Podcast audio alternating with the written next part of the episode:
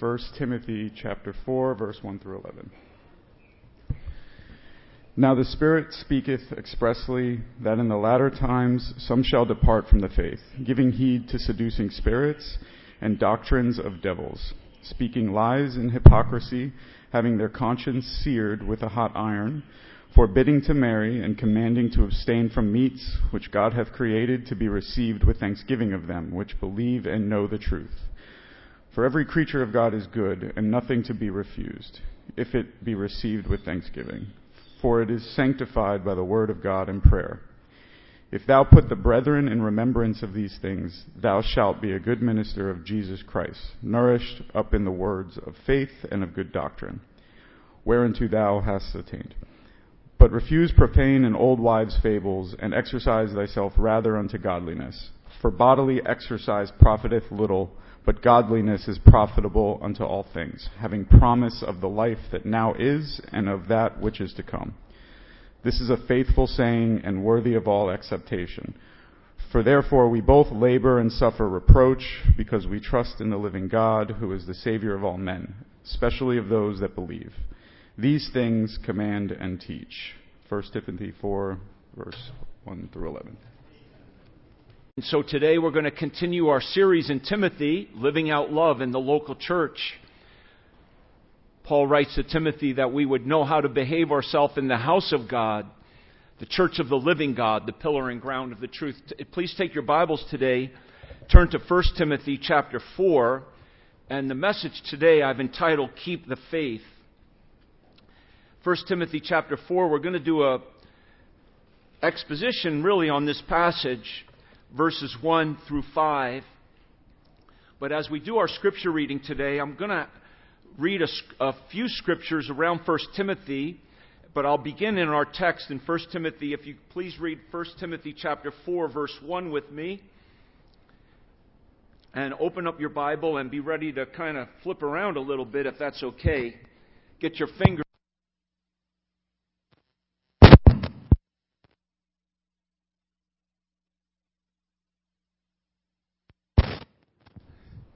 we were, we were having problems with it last week.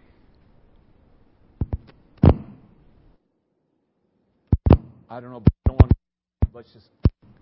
Okay, 1 Timothy chapter 4, verse 1 says, let read it with me. It says, Now the Spirit speaketh expressly that in the latter times some shall depart from the faith, giving heed to seducing spirits and doctrines of devils. Now, who is going to depart from the faith there? What does it say? What's the word that points to the ones who are going to depart? What it says? Does it say everybody's going to? It says some. Now, do you want to be in that some? No. We don't want to be in that some. That's the message today. We don't want to be in the some that would depart from the faith. And that's really a theme throughout the book of 1 Timothy. So I just want to read a couple scriptures just to scan it real quick. Go to chapter 1, verse 6. And please get that and read it with me. It says in chapter 1, verse 6 From which some, having, what did they do? They swerved and turned aside unto vain, vain jangling. Do you want to be in that some? No, we don't. We want to keep the faith. We don't want to turn aside to all the Super Bowl halftime shows of this world. It's going to be vain jangling tonight uh, in the middle. The, the game might be good, but watch out for that Super Bowl halftime. Okay. Look at chapter 1. Look at verse 19. It says, holding faith and a what? A good conscience, which some, are you with me in chapter 1, verse 19?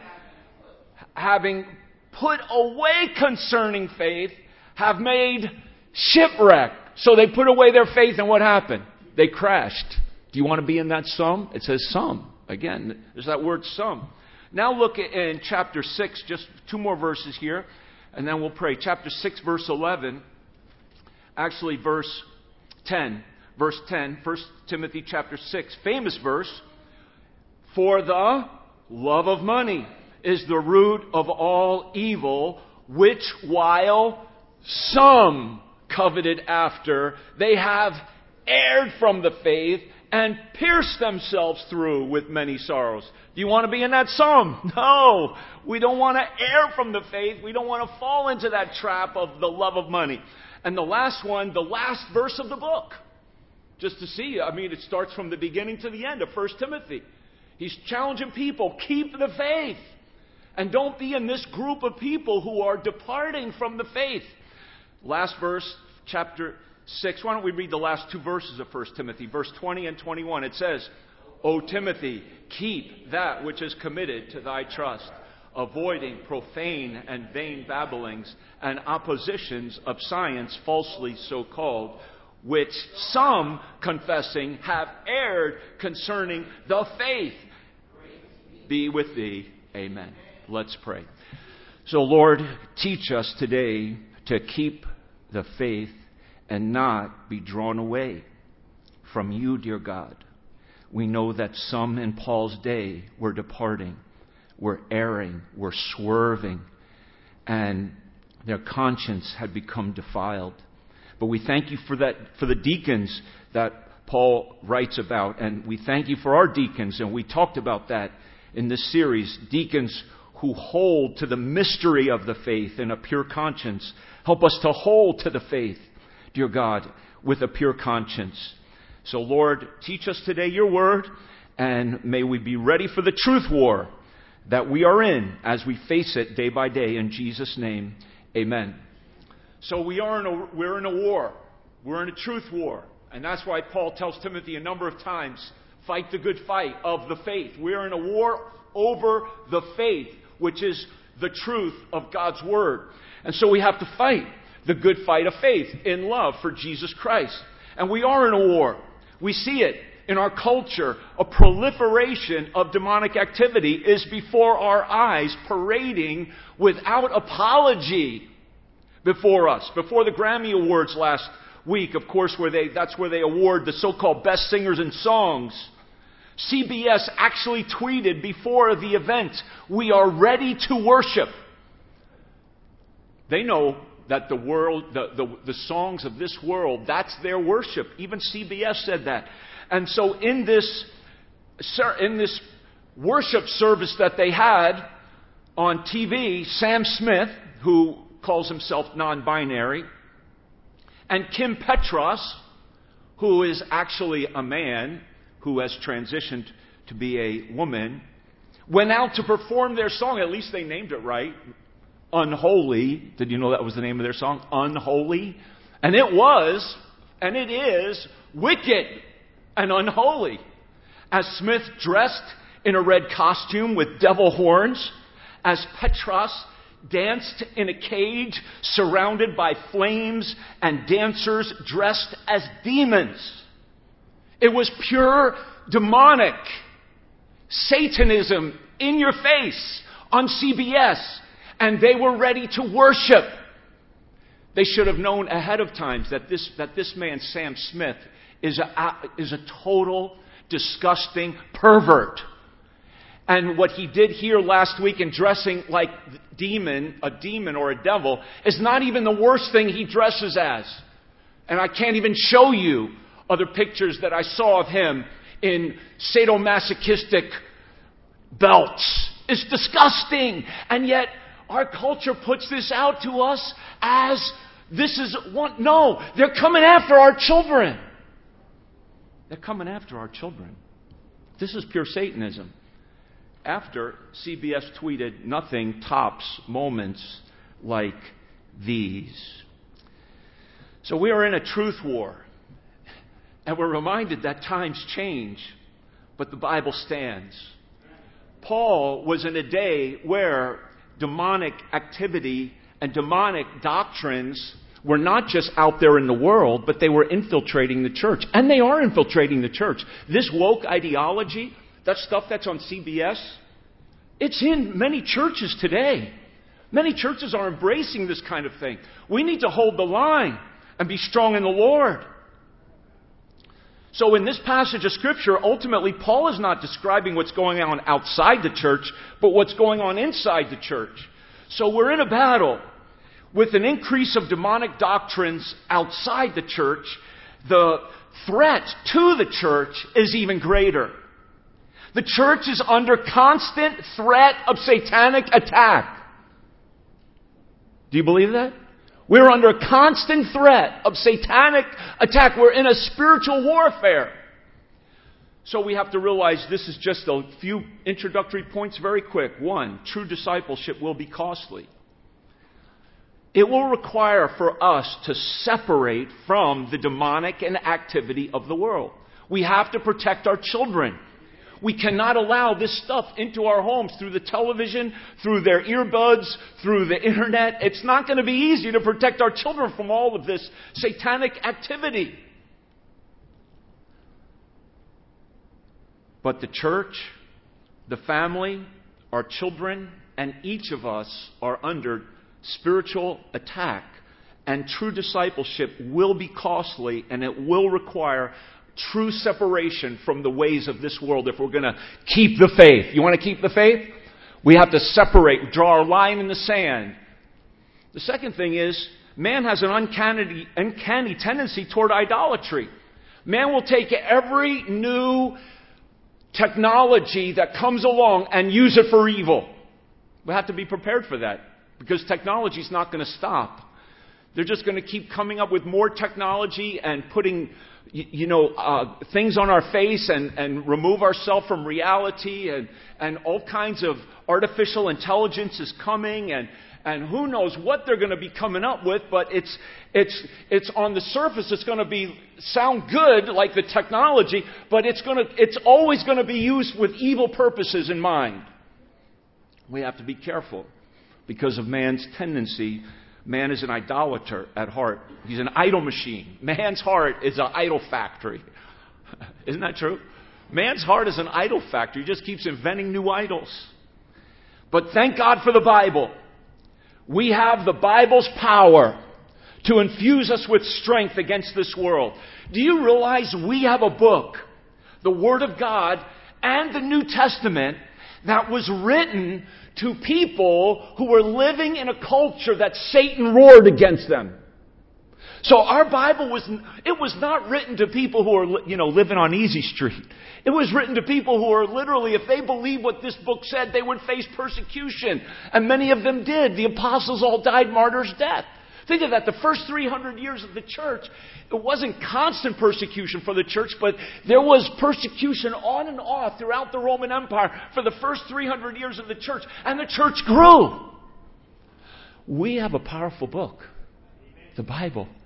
And as we read when we started this service, 1 John 5:14, John says, "I've written unto you young men because you are strong and the word of God abideth in you and you have overcome the wicked one through the strength that we get from the Word of God. Keep in the book, dear friends. Stay in your devotions. Have family time. Read the Bible. Memorize the Bible. Don't forsake the Word of God. Look at this passage, by the way. 1 Timothy chapter 4. Look what it says in verse 6 or verse 5. He says, For it is sanctified by the Word of God and prayer. So the Word of God and prayer. And that's, we'll get to that conclusion, but that's what, that's where we're going to keep the faith. Through the Word of God and prayer. Let's keep it simple. But that's what we got to be. In the Word of God and in prayer. And by the way, that's why Thursday night we're having this very important prayer meeting if you can come. We're going to pray with our missionaries in Australia. Isn't that cool? And in Cambodia they, have agreed to call in on Zoom and pray with us for the salvation of, of lost souls in their culture because we are praying for the salvation of all men. And so that's a blessing. I hope you can join us if you're free. But look, on Friday, this Friday, did I say, what did I, I said Thursday, I'm sorry. It's this coming Friday, February 17th at 7.15. Thank you, Micah. Verse 6 says, If thou put the brethren in remembrance of these things, Thou shalt be a good minister of Jesus Christ, nourished up in the words of faith and of good doctrine, whereunto thou hast attained. So I take that to my heart. Paul's writing to Timothy. He says, Put everybody in remembrance. So I'm trying to be a good pastor. You want a good pastor, right? Who remind you, well, I hope you'll still feel that way at the end of this sermon. when I remind you of some things, it might make you a little mad, but we'll see. We'll see what happens. Okay, so how can I keep the faith? Paul outlines three steps for us to keep strong in the faith and to overcome these constant attacks. And the first thing is this. And we're going to just take a moment in verse 1 because here is the Spirit's prophecy to the church, where Paul says there is a prophetic word of the Holy Spirit. And the Holy Spirit tells us do not be surprised by the proliferation of these demonic do- doctrines. Because he says, Now the Spirit speaketh expressly that in the latter times some shall depart from the faith. So the Spirit speaketh expressly means clearly and distinctly, so that we understand we are living in times where demonic teachings are going to spread and snowball and even threaten the church. We have to be strong. We have to be aware. This is the devil's tactic. He wants to take over the church. That's what the devil does. He doesn't start as many things as he takes over. So the Spirit speaks. This is the Spirit's prophecy. And there's a number of things here we want to just go through in this verse. We see, first of all, the goal of these false teachers, their goal. What is the goal of these who are trying to get you and me to depart from the faith? Their goal. Their goal is that some of us shall depart from the faith and give heed to seducing spirits. That's in verse 1. That's their goal. The devil wants you to depart from the faith of Jesus Christ.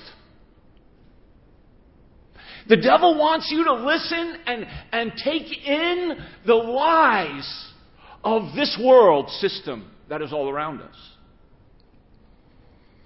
That's the devil's goal, for us to depart from the faith. Now, how many of you have heard that word apostasy? You've heard that word apostasy. Our English word apostasy comes straight from this Greek word depart. And that's basically what apostasy means. It means to rebel against the truth and reject it and therefore leave it.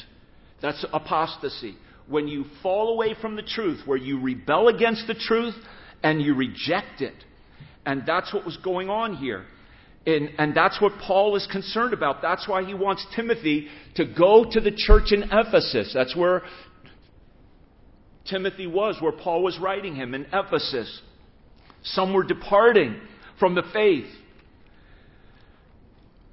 apostatizing. That's their goal, to get you to depart from the faith. Now, notice the, the, as well what it says here. It says to, to depart from, and notice the two words after from. What are they? It's from, there's a definite article, which is important, the faith. The faith. So if you're not going to depart from the faith, you have to know what the faith is. what is the faith? he says they're, they're departing from the faith. And there's a definite article. Now, when the definite article is used with that noun faith, it's not speaking of your personal belief. It's speaking of the established body of truth that we hold dear and that we're willing to die for. Because that's what Christians were faced with in these early centuries of the church. And even today, Christians around the world in other nations where they don't have the religious freedom as we, they have to know what am I willing to die for? The faith. That's what you die for. Now, I have here a picture. I found this image online. I thought it was interesting. But the idea of the faith is really founded on the Bible, the Word of God. That the Bible is infallible, without error, and it's inspired, it's breathed out by God. The faith is, is that you are a man or a woman made in the image of God. God is your creator, and you're, you're responsible to God. We'll all answer to God. Every one of us will bow our knee and give an, a, an answer to God one day. We're made in the image of God, either male or female. That's the faith. That's clearly the Bible. God made man in his image. He made them male and female. It's under great attack today. The rejection of creation is what many so called Christians are departing from, from today. They're departing from their faith in believing that God is the creator, that the Bible is God's infallible word. And then it, once they deny that the Bible is God's infallible word and they deny that God is their creator, then they're off on their own. They could deny there's no miracles in the Bible. Jesus Christ is not God in the flesh.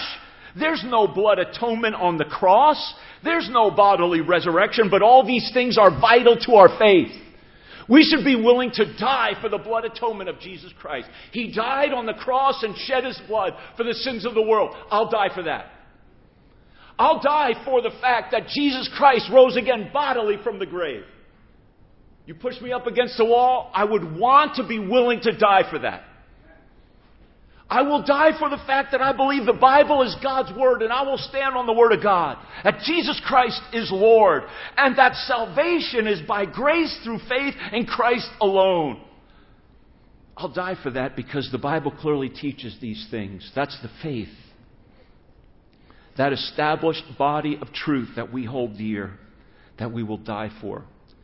So, why do people depart from the faith? Jesus told us in the parable, one of the early parables he gave us, in Luke chapter 8, if you want to turn there, in verse 13 of Luke chapter 8, in this parable of the sower and the soil, and the seed that fell on the rocky ground, he describes so many I have seen through the years come to our church. They first hear the word. It seems so hopeful. They sound so excited. But then after a month or two months or maybe six months or maybe two years, this is what Jesus says often happens to many people. Will it happen to you? Look at Luke chapter 8, verse 13. It says, They on the rock are they which, when they hear, receive the word with joy. These having no root, which for a while believe, and in time of temptation, what do they do? They fall away. They depart from the faith. And what's their problem? What does it say? They have no root. So you've got to be rooted in the Word of God and in Jesus Christ. Here's the verse. Colossians chapter 2. Can you read it with me? It says, As ye have therefore received Christ Jesus the Lord, so walk ye in him, rooted and built up in him, established in the faith, as you have been taught, abounding therein with thanksgiving the faith, that established body of truth that we're willing to die for. And again, we see this used throughout Timothy. I don't have time to look up all the verses with you, but I want to read just one verse. If you go back to 1 Timothy chapter 1, and I want to just read about, and we're talking just about the faith again. The faith is this established body of truth. And what's interesting, and honestly, you don't have to be a Greek scholar to get what I'm saying. You just have to dig a little bit and use your blue letter Bible. But it's really neat in Blue Letter Bible. They have, uh, if you go there and you, you hit the interlinear line, they have like the Greek words. And most of us, we're not going to be able to read that. I can't even sit there and read that verse in Greek, just to be honest. I mean, I know certain words. But then they have the English, but then they have every word under that and attached with the, eh, eh, eh, the, the, Greek word and the English word side by side. And you can, you can kind of get, you can familiarize yourself with Greek. And it's not a bad thing to do that. It's at our fingertips today. But anyway, the reason I'm saying that, look at verse number 19. And this verse has the word faith in it twice the first time he's talking about our personal belief, your personal faith in Jesus Christ, when you believed on the Lord Jesus Christ and you were saved, your personal faith. Do you personally believe in Jesus Christ? Yes, that's your personal faith. On the other hand, there's the faith. That's the body of doctrine in the Word of God that we believe. This verse has both the word, the first time it's used is your personal faith, the second time he's talking about the faith. And it's verse 19 holding faith. That's your personal faith. Hold on to your personal faith and a good conscience. You hold on to faith and you live out your faith, you'll have a good conscience. And then he says, which some having put away concerning the faith. Now, in our English text, it doesn't have the definite article, but it's there in the original language. The, the faith. So he's talking there about our, the body of doctrine. They put away the faith. So when you put away the faith, it's going to destroy your faith. So don't depart from the faith, beloved. Amen? Be rooted in Christ. Be established in the faith, abounding therein with thanksgiving. So that's their goal. Their goal is for you to depart from the faith, and then the second part of their goal is that you would be deceived from the truth. So let's go back. I know we're turning, I hope I'm not losing you. Okay, take a moment. Go back to 1 Timothy chapter 4, please. So the goal is that you would depart and then that you would be deceived. That's the goal of these false teachers. And we're going to see them in, in a, a very clear light as well as we go through this verse. They want you to be deceived. The word deceive there literally means that you wander away from the truth. So, you know, a lot of people leave the faith of Jesus Christ. They're not, sometimes maybe they don't just set out to do it, but they just kind of like not paying attention. Like what? Have you ever, have you ever said, oh, I've got to look something up? And you had good intention, you needed to go to an email, for example. Maybe you needed to find an email. Oh, so I got to respond to that email. And you go to your computer, and then when you pick your computer up, oh, somebody texted you. So you re- respond to that text, and then you say, oh, oh yeah, there's something else here, and then you start doing that. And then you forget what you originally said. Uh, how many of you have ever done that? Okay, you wandered away from your original intention. And you just got distracted. That's how, that's how these seducing spirits want us to, uh, to deceive us. They just want to distract you so you just kind of lose your attention on the Lord and wander away from the faith. So let's not be deceived from the truth. And there's another word in here that's interesting in this verse. It says, Now the Spirit speaketh expressly that in the latter times some shall depart from the faith. By the way, the latter times we're there. Paul was in the latter times. We've been in the latter times for a, a, good, a good matter of time. A good time. So we're in the last moments, I would think. But here we see their addiction.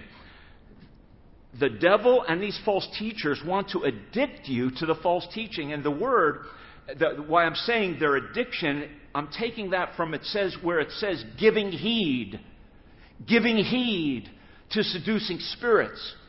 And giving heed speaks of a strong attachment to something, where you turn your ears away from the truth and you attach yourself to something else. And so many people have attached themselves to social media, or they attach themselves to drugs or alcohol. There's so many different addictions. Gambling is a huge problem today. Man, be careful when if you're watching a sporting event, by the way, they just like one gambling company after another. They're just like bombarding us with this gambling garbage. Stay away from it. They want you to get addicted and wander away from the truth. Many people in this world are addicted, by the way, to the music of this world. CBS says it's time to worship. That means they're, they love that stuff. They're, they're addicted to that music. This world is addicted to the wicked music of this culture being sung by, think of this, by the most perverted kinds of people. Their addiction, and then we see their source. What's the source of these doctrines? What does it say at the end of verse? It says, by seducing spirits and what? Doctrines of devils, demons. Demons are those who are in line with Satan. They're doing the work of Satan. They're his minions. They're his underlings. They're doing his work. And remember this as well. Paul's writing Timothy. Where was Paul? Where was Timothy? What city did I say? Ephesus. Uh, just a couple years before this, Paul wrote the church of Ephesus. It's our book of Ephesians. And what did he say in that book of Ephesians? He said, Stand against the wiles of the devil, the methods of the devil. And he says, Take on the whole armor of God, for we wrestle not against flesh and blood, but against principalities and powers, against the rulers of the darkness of this world, against spiritual wickedness in high places. Stand therefore, he says a number of times. Stand against the wiles of the devil. He wrote those very words to this church, and they were, they had bought into those demons, into those doctrines. They didn't stand against it. Later on, John writes to the church of Ephesus in the book of Revelation. Remember their chief problem? What was their chief sin? They left their first love. They departed. They departed from loving Jesus. They departed from loving the Word of God. They departed from loving the truth. We're in a real spiritual battle here. In fact, there's something so amazing about these false teachers that were working to get the believers to depart from the truth. Go to 2 Timothy. I want you to see this for just a moment. Look at 2 Timothy, because really 1st and 2 Timothy go together. And this heresy that was going through the church, he continues to write about it. But in 2 Timothy chapter 3, look at verse 8, please. 2 Timothy chapter 3, verse 8. Look what Paul writes there. And so here's further revelation that wasn't even given in the days of Moses when he stood before Pharaoh. But remember when Moses stood before Pharaoh? Pharaoh had his what? When Moses threw his, his staff down and became a snake, what did Pharaoh have? He had his magicians. Now we don't know their names back then, but but through time, some of their names came out to the public, and some, two of their names are given by Paul here. These are Pharaoh's magicians who were, who were involved in Satanism. And he says the false teachers that you're dealing with in the church are just like the, the, the satanic magicians in Pharaoh's court. Can you believe it? Did you know that when you come into church, you're doing spiritual battle?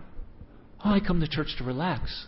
I understand. I come to church for peace. Yeah, I know. We want peace. We, we, we do want peace. Thank God we have the Word of God. When we have the Word of God, when we're standing with the Lord, we have peace. But here's the verse 2 Timothy 3 8. It says, Now as Jannes and Jambres withstood Moses, so do these also resist the truth.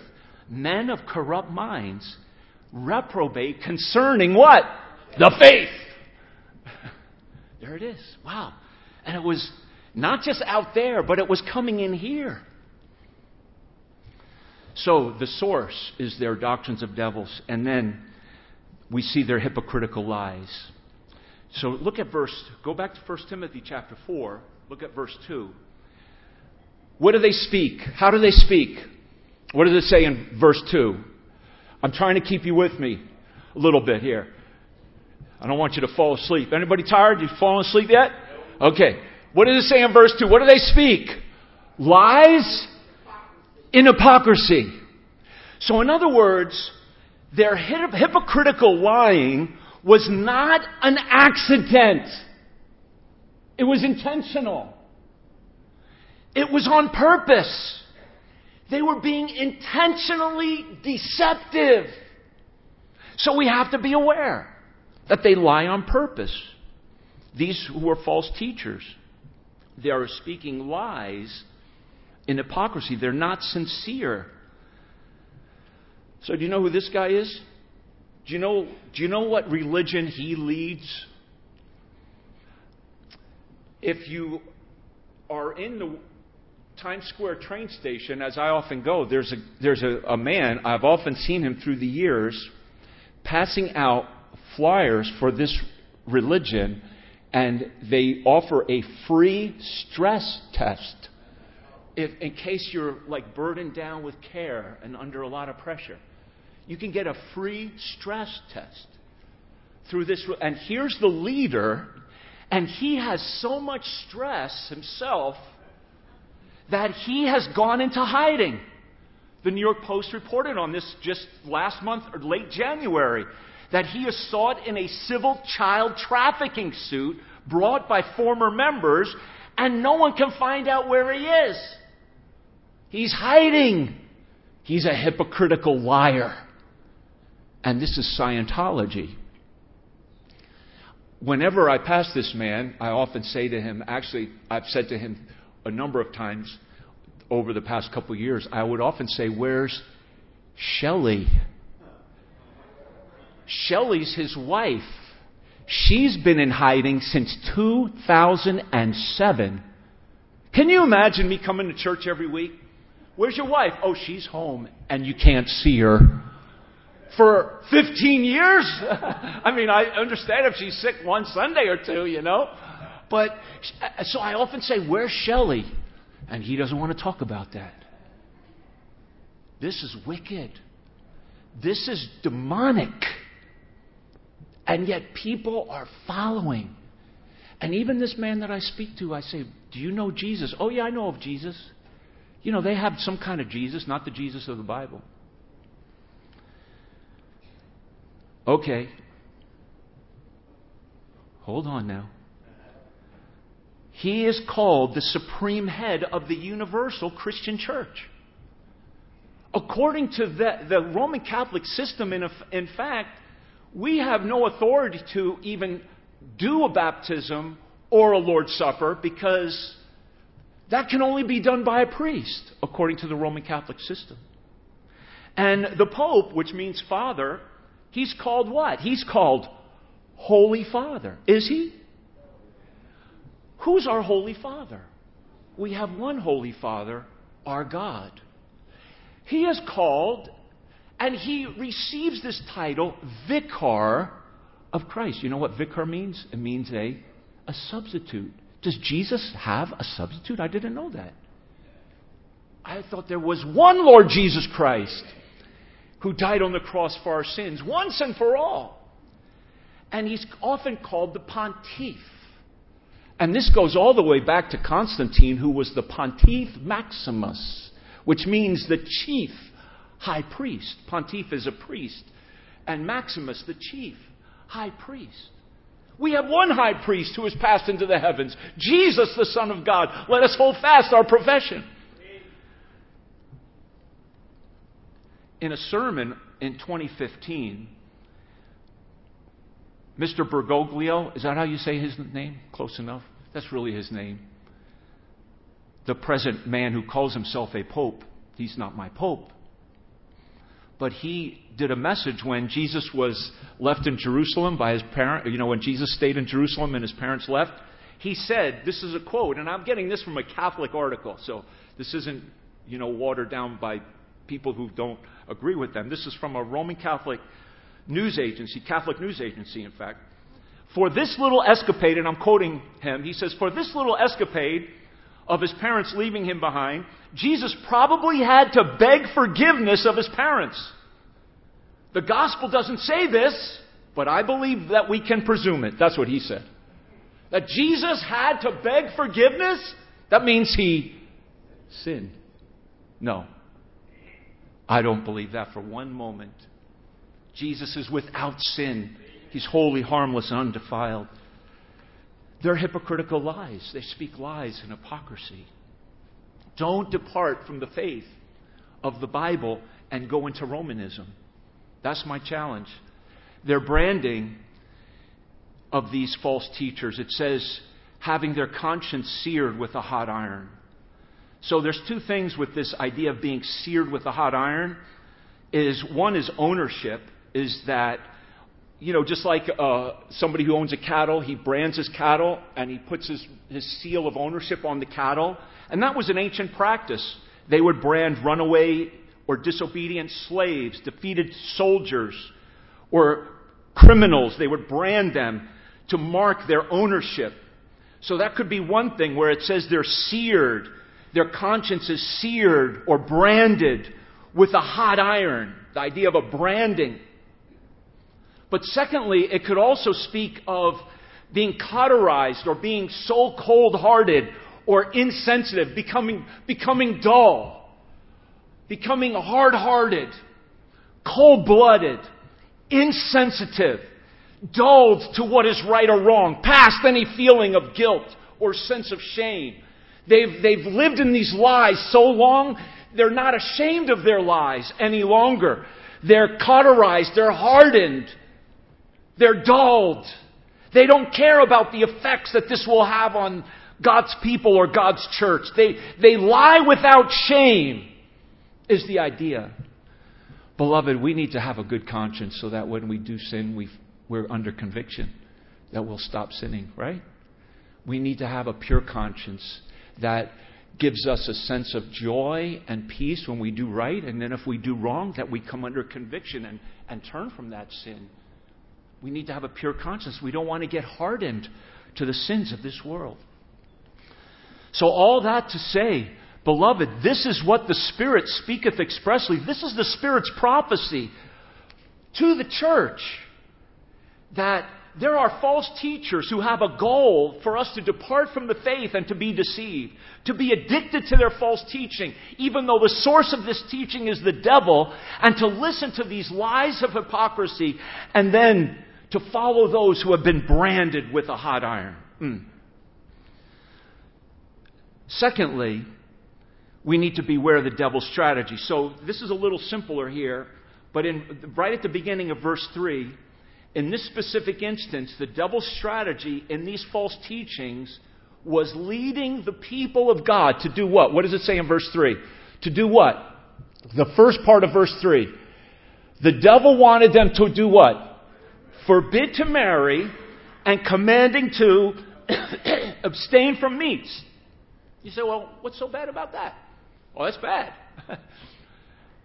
so, what's wrong about it is the devil's strategy is for you to come under the ungodly control of these false teachings and, their and these false teachers. And let me say it this way the true church of Jesus Christ is not out to control you.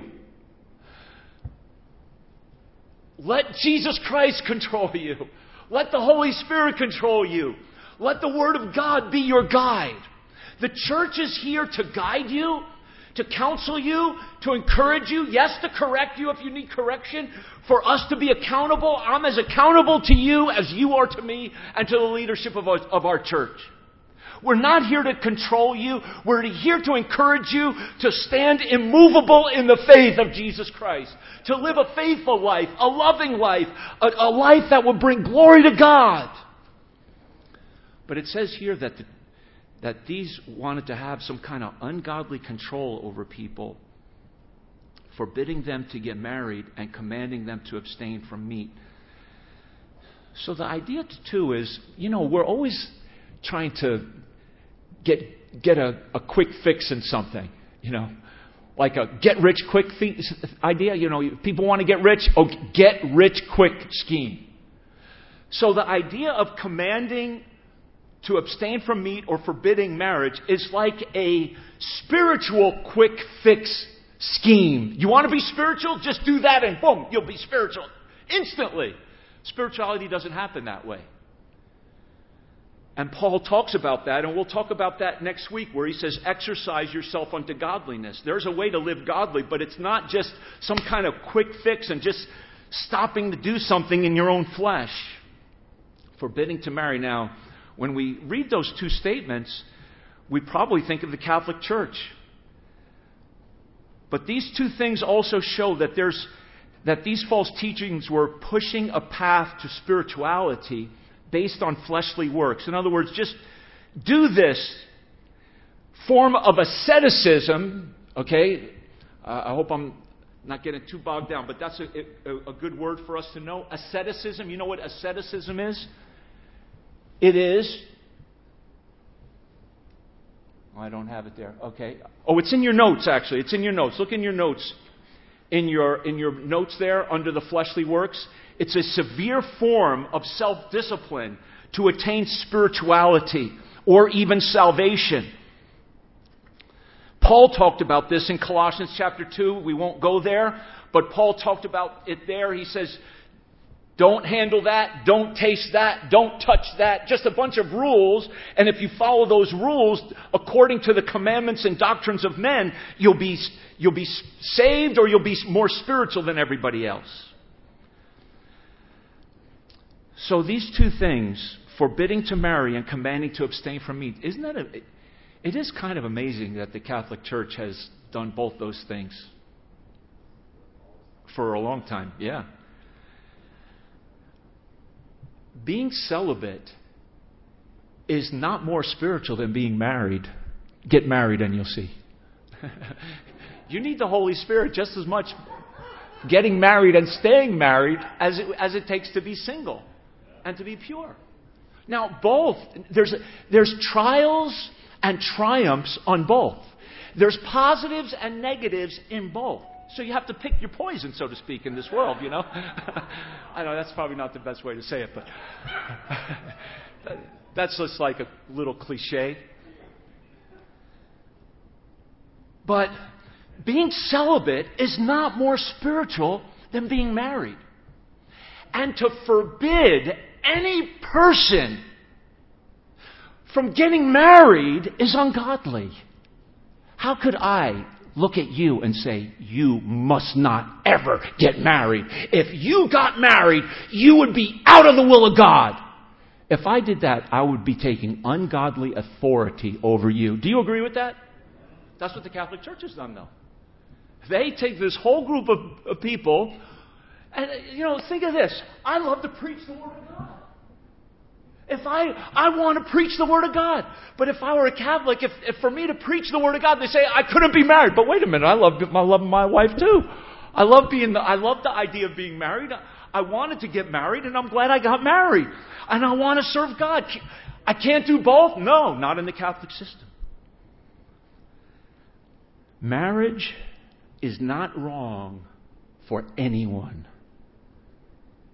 As long as a man marries a woman and a woman marries a man. No one needs to get married, though, on the other hand.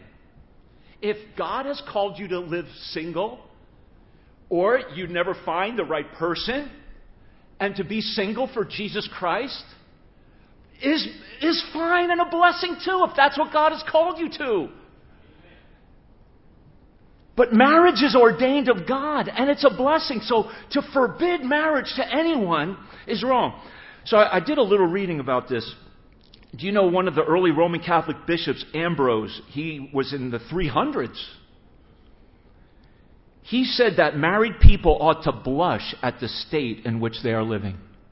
Married people ought to blush in the state that they're living. In other words, they had such a negative view of marriage that even if, if you're married and have children, you should blush at, at the, what, the act that has to happen for there to be actually children. That's not the Bible. Read the Song of Solomon. Read Proverbs about a wife, a, a husband rejoicing in his wife and her physical beauty. There's nothing wrong with the, the intimacy between a man and a woman. Actually, it says in the book of Hebrews that the bed is undefiled, it's honorable to God. I don't blush as a man with my wife. Uh, it says that Adam and Eve were naked and they were not ashamed. God says, be fruitful and multiply. Guess what they had to do to be fruitful and multiply? And so, by the way, sexual intimacy did not come about as a result of the fall. That marital intimacy would have taken place without the fall in order to propagate the human race. Do you know, and I didn't know this, but during the Middle Ages, the Roman Catholic system exercised such authority over people that they restricted normal marital intimacy between a husband and wife. They restricted it to five days out of the seven. If you're married, you can't have any intimacy with your wife or your husband for five days from Thursday until Monday. Ah! Control. Huh? Are you kidding me? Where's another church? Did you know that?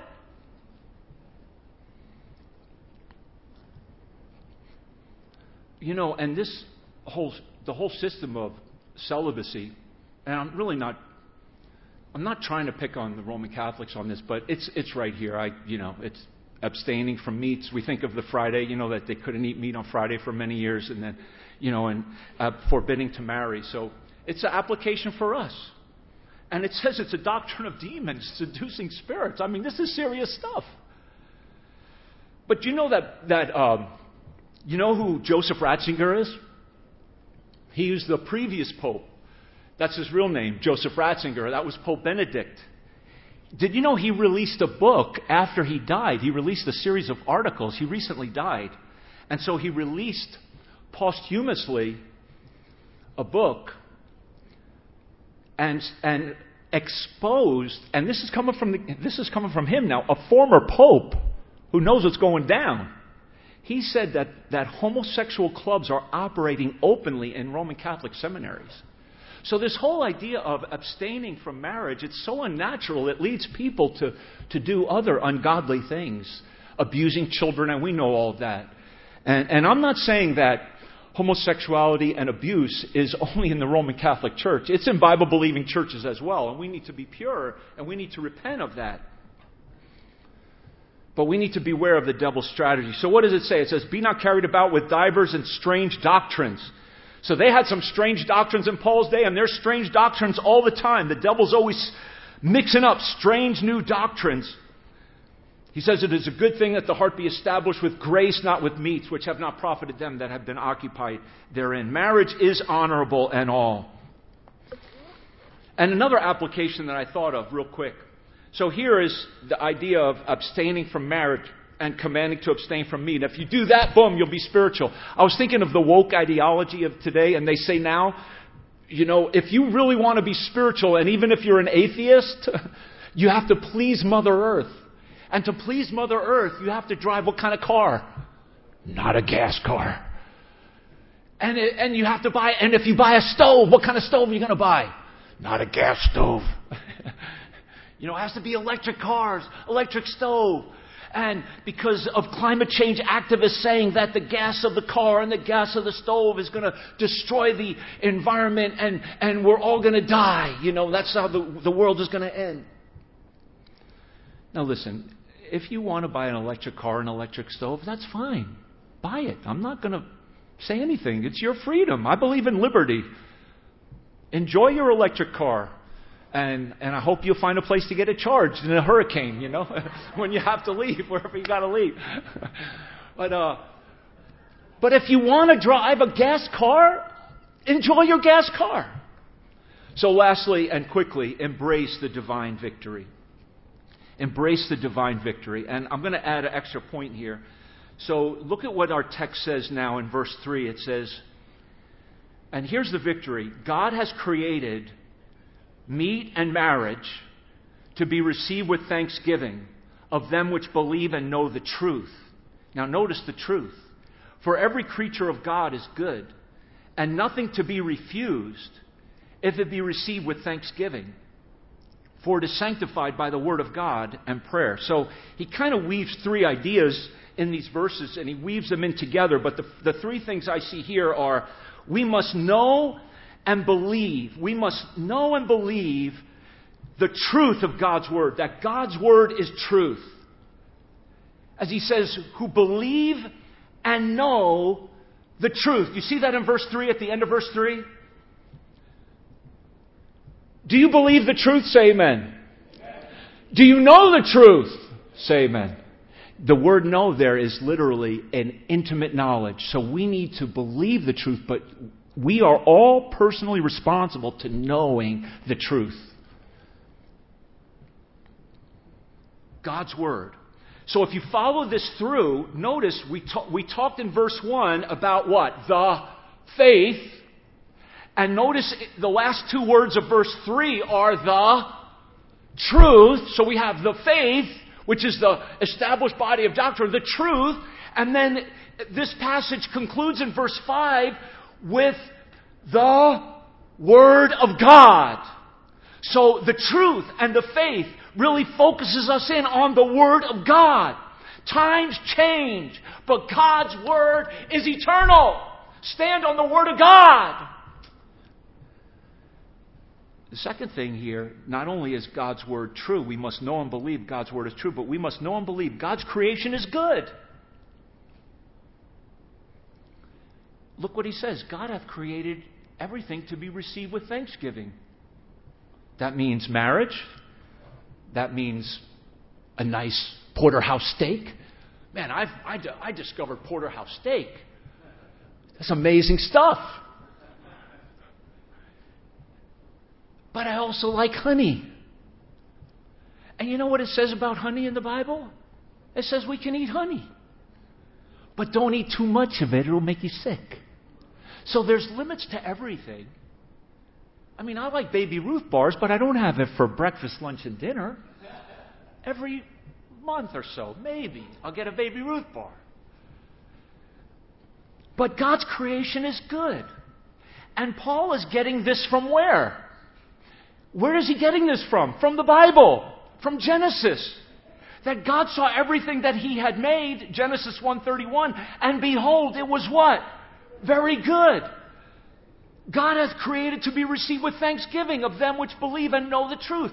God has created meat and marriage in the Bible for those who know the truth. It is very good. Create, God's creation is good. You know, part of the problem in our culture is creation has been rejected. But creation is foundational to the Bible. You know the foundational verse of the whole Bible? In the beginning, God created. That's the foundation to everything else. And that's why the devil has attacked that. Because if he could attack that and get people not to believe that very first, everything kind of can crumble after it. But God is the creator and He's a good creator. And He's created good food for us to eat. Aren't you thankful? I'm thankful for steak and I'm thankful for fish too. I'm thankful for broccoli. I'm thankful for Brussels sprouts. But I'm thankful for peanuts and lentils and beans. And there's so much good food and we should eat in a balance and we should be healthy. No one believe God's creation is good. And then the last thing here is no one believe that thankful prayer brings blessing. And he kind of weaves this into this, these last few verses. But look what he says again God hath created to be received with, what does it say in verse 3? With thanksgiving.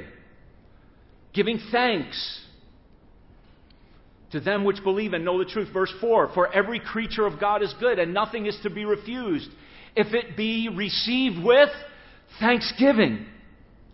For it is set apart, it is sanctified by the Word of God and prayer. So, whatever you do and whatever you engage in, can you give thanks to God for it?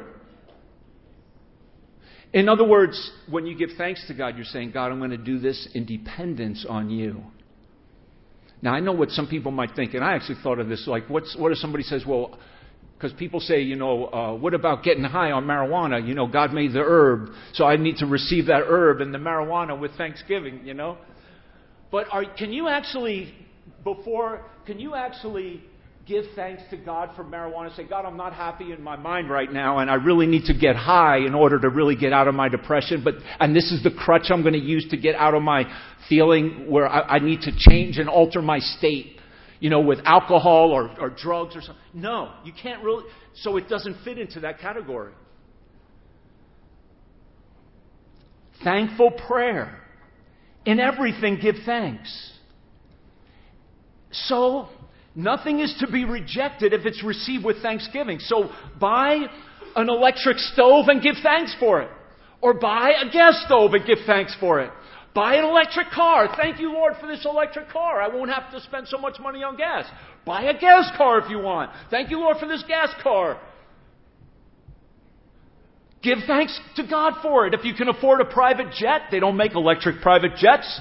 So you'll have to buy a gas powered private jet and fly around with all those rich elitist climate change activists who tell us we shouldn't be doing it. You can fly with them. But here's how to live the Christian life give thanks to God for everything. And stand on God's truth, the truth of His Word. And believe that you are a man or a woman created in the image of God to bring Him glory. And do not depart from the faith of Jesus Christ, but stand strong.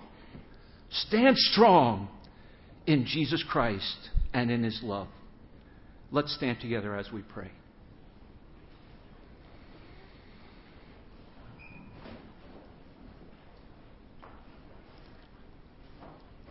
With our heads bowed and eyes closed, I want to encourage you to give thankful prayer to God right now. Thank Him for His Word. Thank Him for Jesus. Thank Him that He died on the cross for you. Thank Him that He rose again. Thank Him that He sent His Holy Spirit to live in you.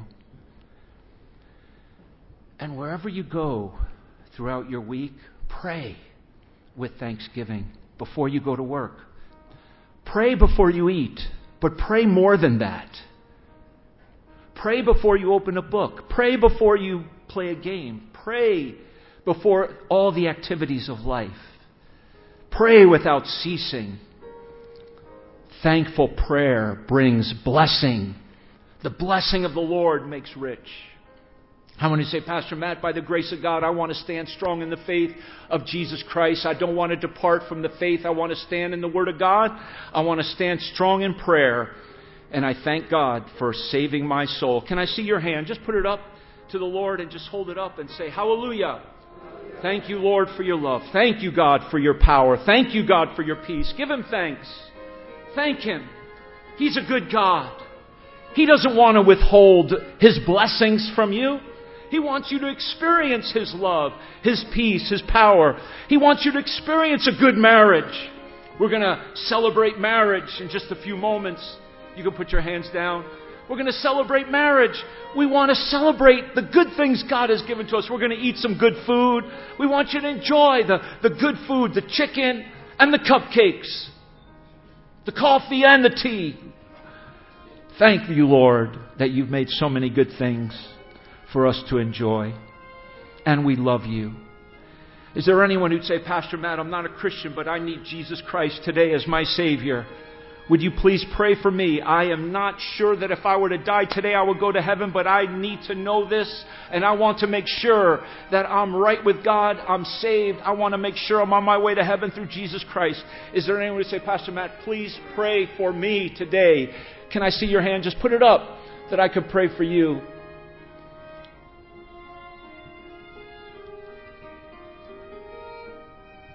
God bless you. I did see that one hand go up. We'll talk and pray about that. So now, Lord, bless us through the day. Thank you, God, for your love. In Jesus' name, amen.